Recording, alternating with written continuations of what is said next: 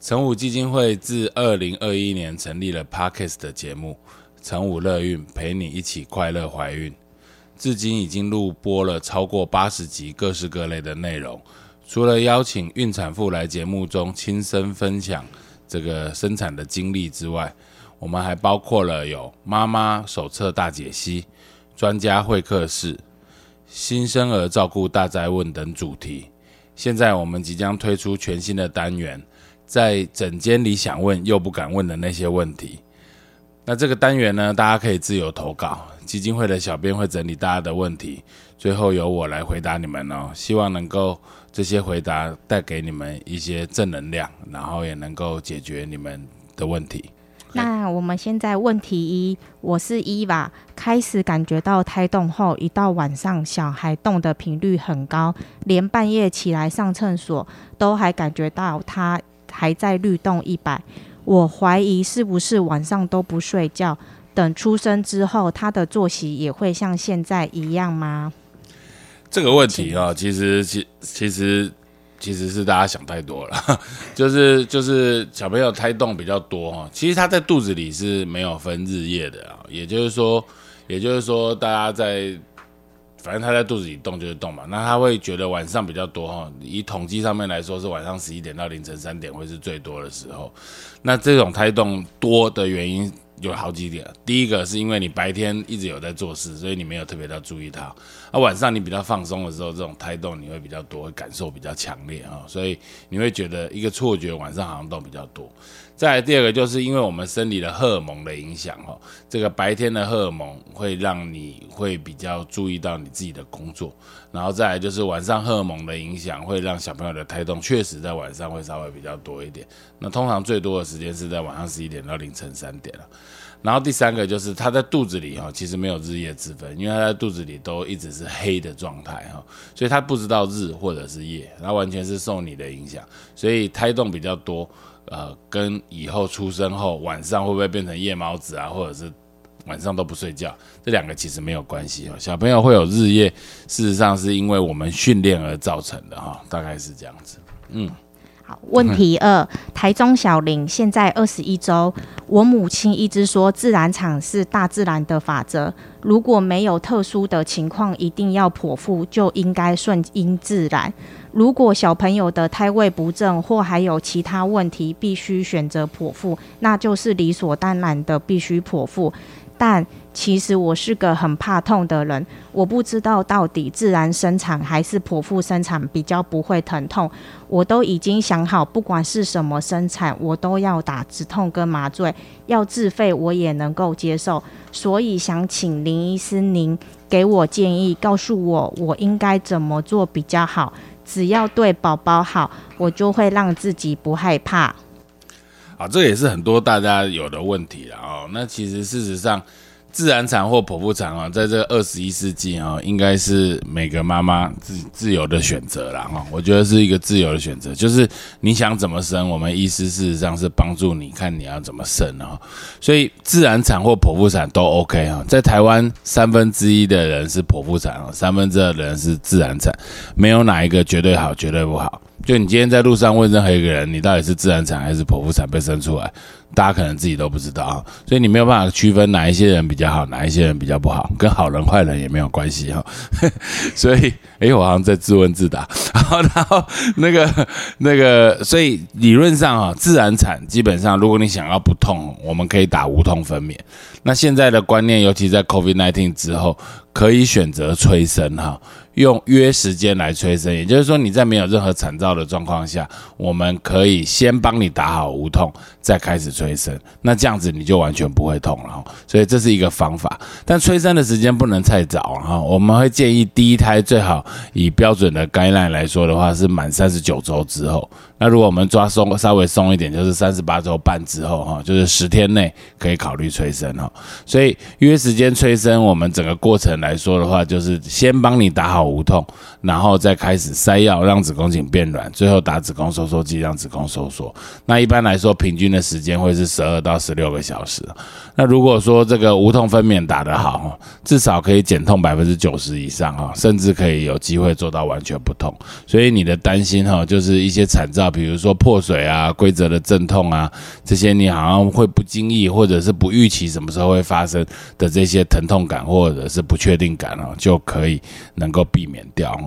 那剖腹产来说的话，其实事实上也是一种方法哈。我们先打好麻醉啊，就是半身麻醉啊，以及术后止痛，才开始开刀哦。所以原则上你应该也不会痛啊。那如果你想要剖腹产来说的话，台湾因为健保有给付某一些的项目，比如说胎位不正，就是所谓屁股在下的这种臀位，或者是双胞胎啊、前置胎盘啊。那这些东西的话，呃，这个健保有几副，这样子的情况健保有几副，那当然你就可以选择剖腹产。但是你当你没有这些情况的状况下，你还是可以选择剖腹产哦。那这是你个人的选择，这个没有所谓对或错哦。你想要怎么生？我们就可以帮你，那只是在健保没有给付的状况下，你必须要自己负担这个费用。那其实这个费用也没多少钱啊，可能就是几万块钱。你平常买东西、吃东西都花这么多钱了，花了几万块，选择自己想要的方法，这个绝对是有价值跟值得的。然后，所以我觉得。不管你是用自然产或剖腹产，对小孩来说其实没有什么特别太大的差别。是不是一定要遵守自然法则？因为自然法则里面十个来生有九个生得出来，还是有十 percent 会改成剖腹产哦。所以自然里面本来就有剖腹产的成分存在哦。所以没有一定说自然产你自然产生的出来，剖腹产就一定是一个大错特错的事情，没有这样子的哈。所以我觉得还是遵从你自己的想法。那如果你想要完全无痛，你也跟你的。主治医师说明，那我们大概都有方法可以让你几乎可以不痛的生产哦。这个很幸运的，我们是活在二十一世纪啊。OK，问题三，我是住台北的 Angela，初期怀孕十二周，一直没感觉到孕吐，还吃好吃满，这样是对的吗？我身边的朋友都吐到不要不要的，我没有诶，会怎样吗？理论上哈，孕吐这件事情没有百分之百，然后就是。大概在全世界来说的话，怀孕这件事情，因为荷尔蒙影响哈，贝塔 H 上升，会造成一些身体的反应啊，比如说第一个啊，比较容易恶心，比较容易想吐。肚子比较容易胀气，然后比较容易产生便秘的状况，这些东西是大部分人会有的情形哦。那最主要是因为荷尔蒙的影响，让我们怀孕肠胃蠕动会变得比较慢一些些。那它最主要要增加养分吸收的时间，然后能够供给多更多的养分去给小朋友。那但是同样的，因为这样子的生理反应就会产生刚刚所说的这些状况啊。但是不是所有人哦，不是所有人。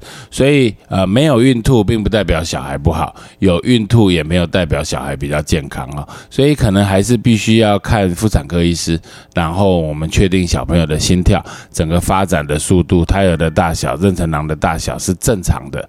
那这样子的状况下来说的话，我们就可以比较确认小朋友的健康啊，而不是说我们单纯靠孕吐这件事情，然后来判断到底它是正常或不正常。我觉得这样子是比较科学的方法。好，问题是。我是来自彰化的王小姐，目前怀孕三十周。我之前谈过一次遇人不淑的恋爱，不幸染上 HPV，时间大约在二零一七年的十月，确切时间我忘记了。治疗了快一年，有两次电烧跟吃抗病毒药物，后来都没有再发发发生。分别在二零二一年八月与十二月打了两剂子宫及九价疫苗，因为生小孩遇到了自然产与剖腹产的选择。我现在不知道该怎么选择，不知道我曾经感染的 HPV 是不是已经安全了。我那时候是外阴有，阴道里面没有，有切片，担心宝宝会不会感染到。好，这个问题也是很多人会问的问题哈。那其实 HPV，依我看你的描述哈，你应该是染上了 HPV 六或十一型啊。那这种最主要就是我们一般通称的菜花哈。那菜花其实事实上算是一种性病，但是它不是一种癌症哈，也就是说它没有致病的这样子的的影响哈。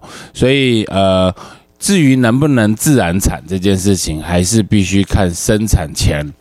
呃，到底有没有一个活性的病灶？哈，所谓活性的病灶，就是我们用肉眼可以在阴道里面或者是阴唇的外面能够看到有这种病毒疣，哈，就是所谓菜花的这种病灶。哈，如果没有，原则上应该是可以自然产。那如果有的话，因为小朋友在生产的过程中会经过产道，出来的时候会在这个阴道口、产道口的地方，那就会担心小朋友会因为这些的阴道的分泌物，或者是生产的时候小朋友的呼吸而吸入了这些的病毒的这样子的状况，在小朋友的喉部、哈咽喉部或者是嘴巴的地方产生这种 HPV 的感染，那当然对小朋友来说就会比较辛苦哈。那所以如果没有，你应该是可以选择自然产的方法哈，这个部分是这样。再来就是你的描述来说的话，是在二零二一年八月跟十二届十二月打了两剂哈，标准的 HPV 的这个疫苗应该是施打三剂哈，也就是说第一剂打完之后隔两个月。再隔四个月，就是说，total 半年的时间要完成三剂的子宫颈癌疫苗的注射。所以，如果呃你没有打完的话，哈，你只打了两剂。就怀孕了，在生完这一次之后，我还是会建议你要把第三剂要把它补上哦，这还是比较重要。再来就是人类乳头病毒大部分是靠性行为所传染的，所以呃你会有感染到的时候，表示你的另一半哈，你的伴侣不一定是你老公，可能是你的伴侣这一块来说的话，应该也要去施打 HPV 的疫苗，就对于你们夫妻呃这个双方会比较有保障一些哈，这个是我给您的建议。问题五，医师你好，我是家庭主妇巧巧。孩子出生之后，我便辞职成了全职妈妈。老公是外科住院医师，一个月有三分之一需要值夜班住医院，平日加班很晚回家。周末被医院叫回去工作也是常有的事，举房家里大小事，当然就落在我身上。现在孩子三岁了，正是猫狗嫌的年纪，我开始觉得心力交瘁，每天昏天暗地，也认为即便老公的工作忙碌，到回到家了就应该一起分担家务。所有家务不该都是我的事。想问您医师，同为医师的您，下班回到家会帮妈妈整理家务吗？若林医师回到家后没有共同承担家务，医师娘是否也会生气抱怨呢？到底该怎么开口才有用？因为我的老公医师总觉得自己最累，但其实妈妈我也真的好累呀。好，这个这个有点像心理的问题啊。这个其实事实上来说的话，这就是婚姻，就是其实婚姻的美好在前面，呃，可能就是这个是比较现实面的问题啊，就是会发生这样子的状况。我我觉得如果觉得带小孩很累哦，那可能要考虑找一些帮手了哈，就是比如说呃，可能白天需要有这个。保姆啊，或者是说，哎，让他去上一些呃托儿所啊啊，然后让他开始能够接触一些同才，那这个是一个成长的过程哦，那需要有一些后援的帮忙哦，那这个会对你来说会比较好，因为先生还是要上班嘛。那我我不知道你本来。做的工作是什么哈？因为你辞职，其实事实上，在在生小孩或婚姻的这段时候，没有人需要为为这个事情而呃成全对方哈，或者是牺牲自己哈。所以其实我觉得也可以跟你老公讨论看看啊，因为现在双薪哈，就是夫妻双方两个人都同时在工作的家庭大有人在了哈。那没有谁一定要牺牲自己在成全别人。我觉得如果有这样子的想法跟心态，心里。有这样子的状态，其实事实上就很难调整了哈。我觉得呃，这个会是一个比较好的方式。那你们可以试试看哦。那当然，每个家庭哦，包含我自己的的的的状况，不一定能够完全符合你哈。所以我觉得还是要考量你家庭呃，你跟你先生的相处模式。那你们要好好讨论，这可能对你来说才会是一个比较好的方式哈。好，加油加油！问题六：我是高雄人，演员，现在备孕中，本身有恐慌症，大多是冒汗不安和焦虑。中西医药物治疗两三年，吃西级的药，离忧，搭配运动和智商，在精神科医师允许下，渐进式停药。已经三十四岁，备孕中，但是对自己没信心，想到怀孕期间万一不舒服，不能吃药怎么办？想到孕期身体变化，不晓得自己能不能承受，越想越糟糕。请问您医师的病人里有这类的经验吗？孕期是否能吃药吃全程，还是只吃一段时间呢？小孩健康吗？我想多听多了解一些，可能会安心一点。谢谢您。啊，这其实事实上，因为恐慌症或者是忧郁症这些是一个现代人蛮常见的文明病哦。那呃，确实因为工作压力或者是心理的状况，蛮多呃这个备孕中的的女性或者是孕妇有这样子的状况。那我觉得你可以不用想太多哈，因为你已经有长期在看精神科医师哈。那其实不是所有的药物在怀孕中都不能使用哈，也不是说你因为要怀孕，所以你就必须一定要把所有的药物停掉，因为你是吃药控制你的病情。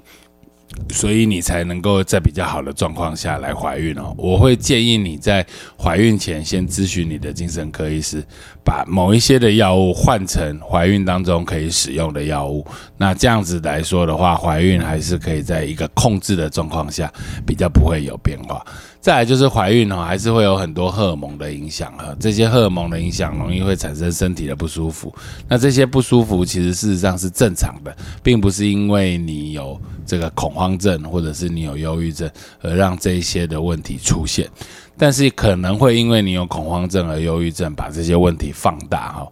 那这个部分来说的话，就可能让你本来看精神科医师或者是有这个咨询员的频率要增加哈，把你心里真正的状况要把它反映出来哦。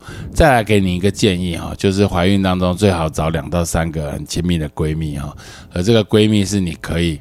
呃，分享心里的事情的啊，这个可能是已经生过孩子的闺蜜，或者是没有生过孩子的闺蜜。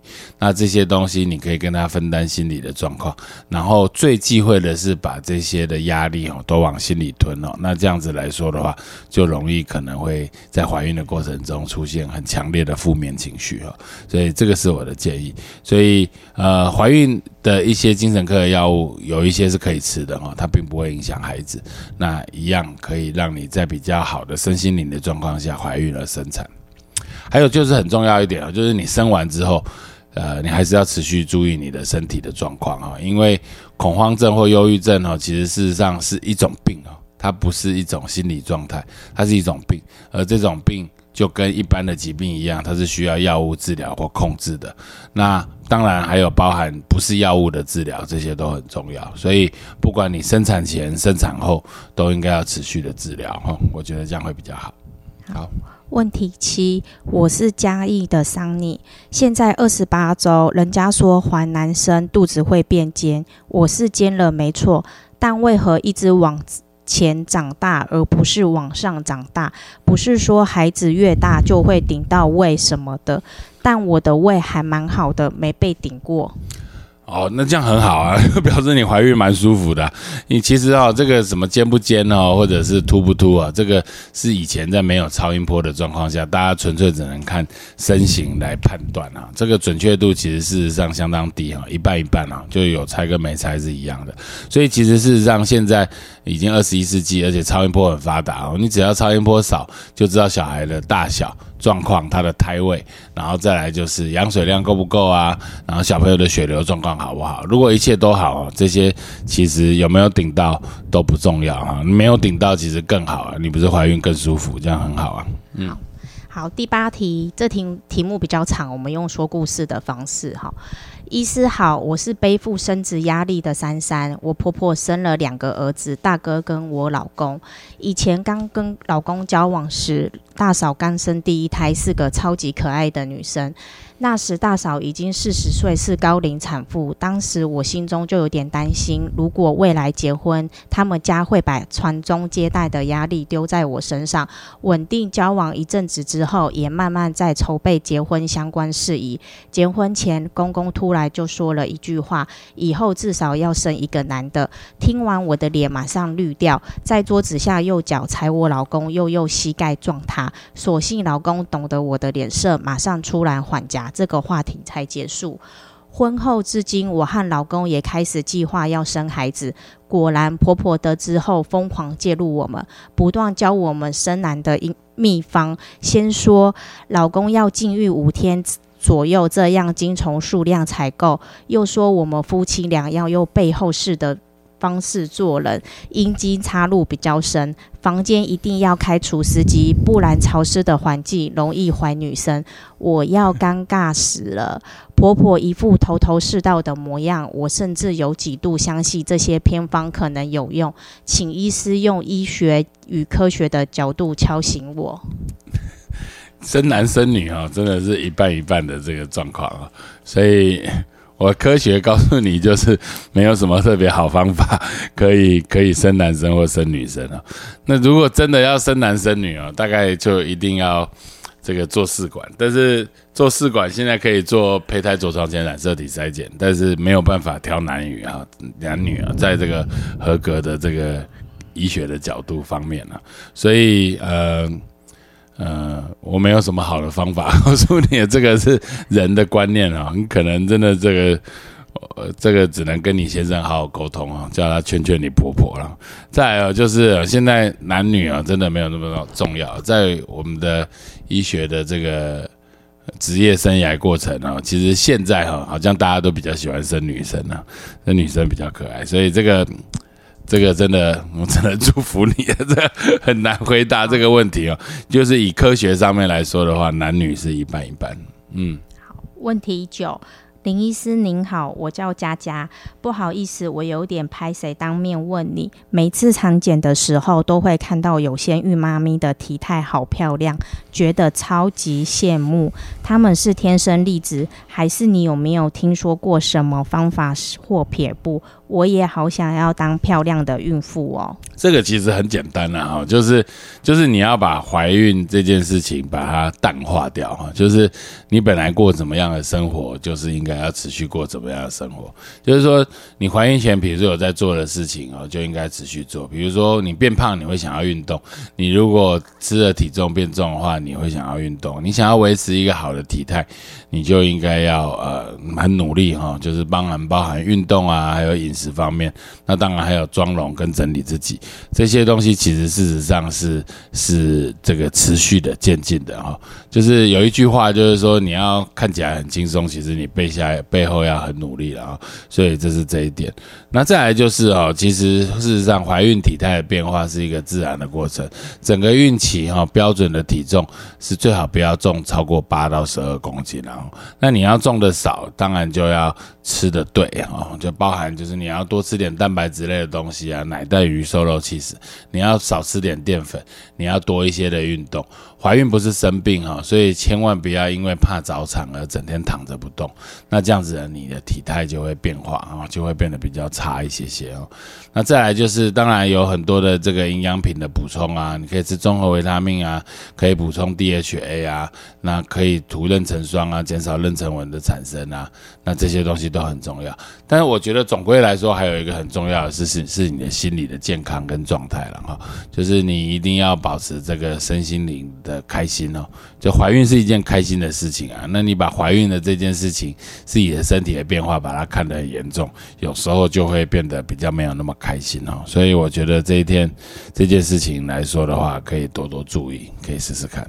嗯，我们这个单元的最后一题，林医师你好，我发现不论是早早看诊或很晚很晚才看诊，每次遇到你都很亲切、很幽默，诶。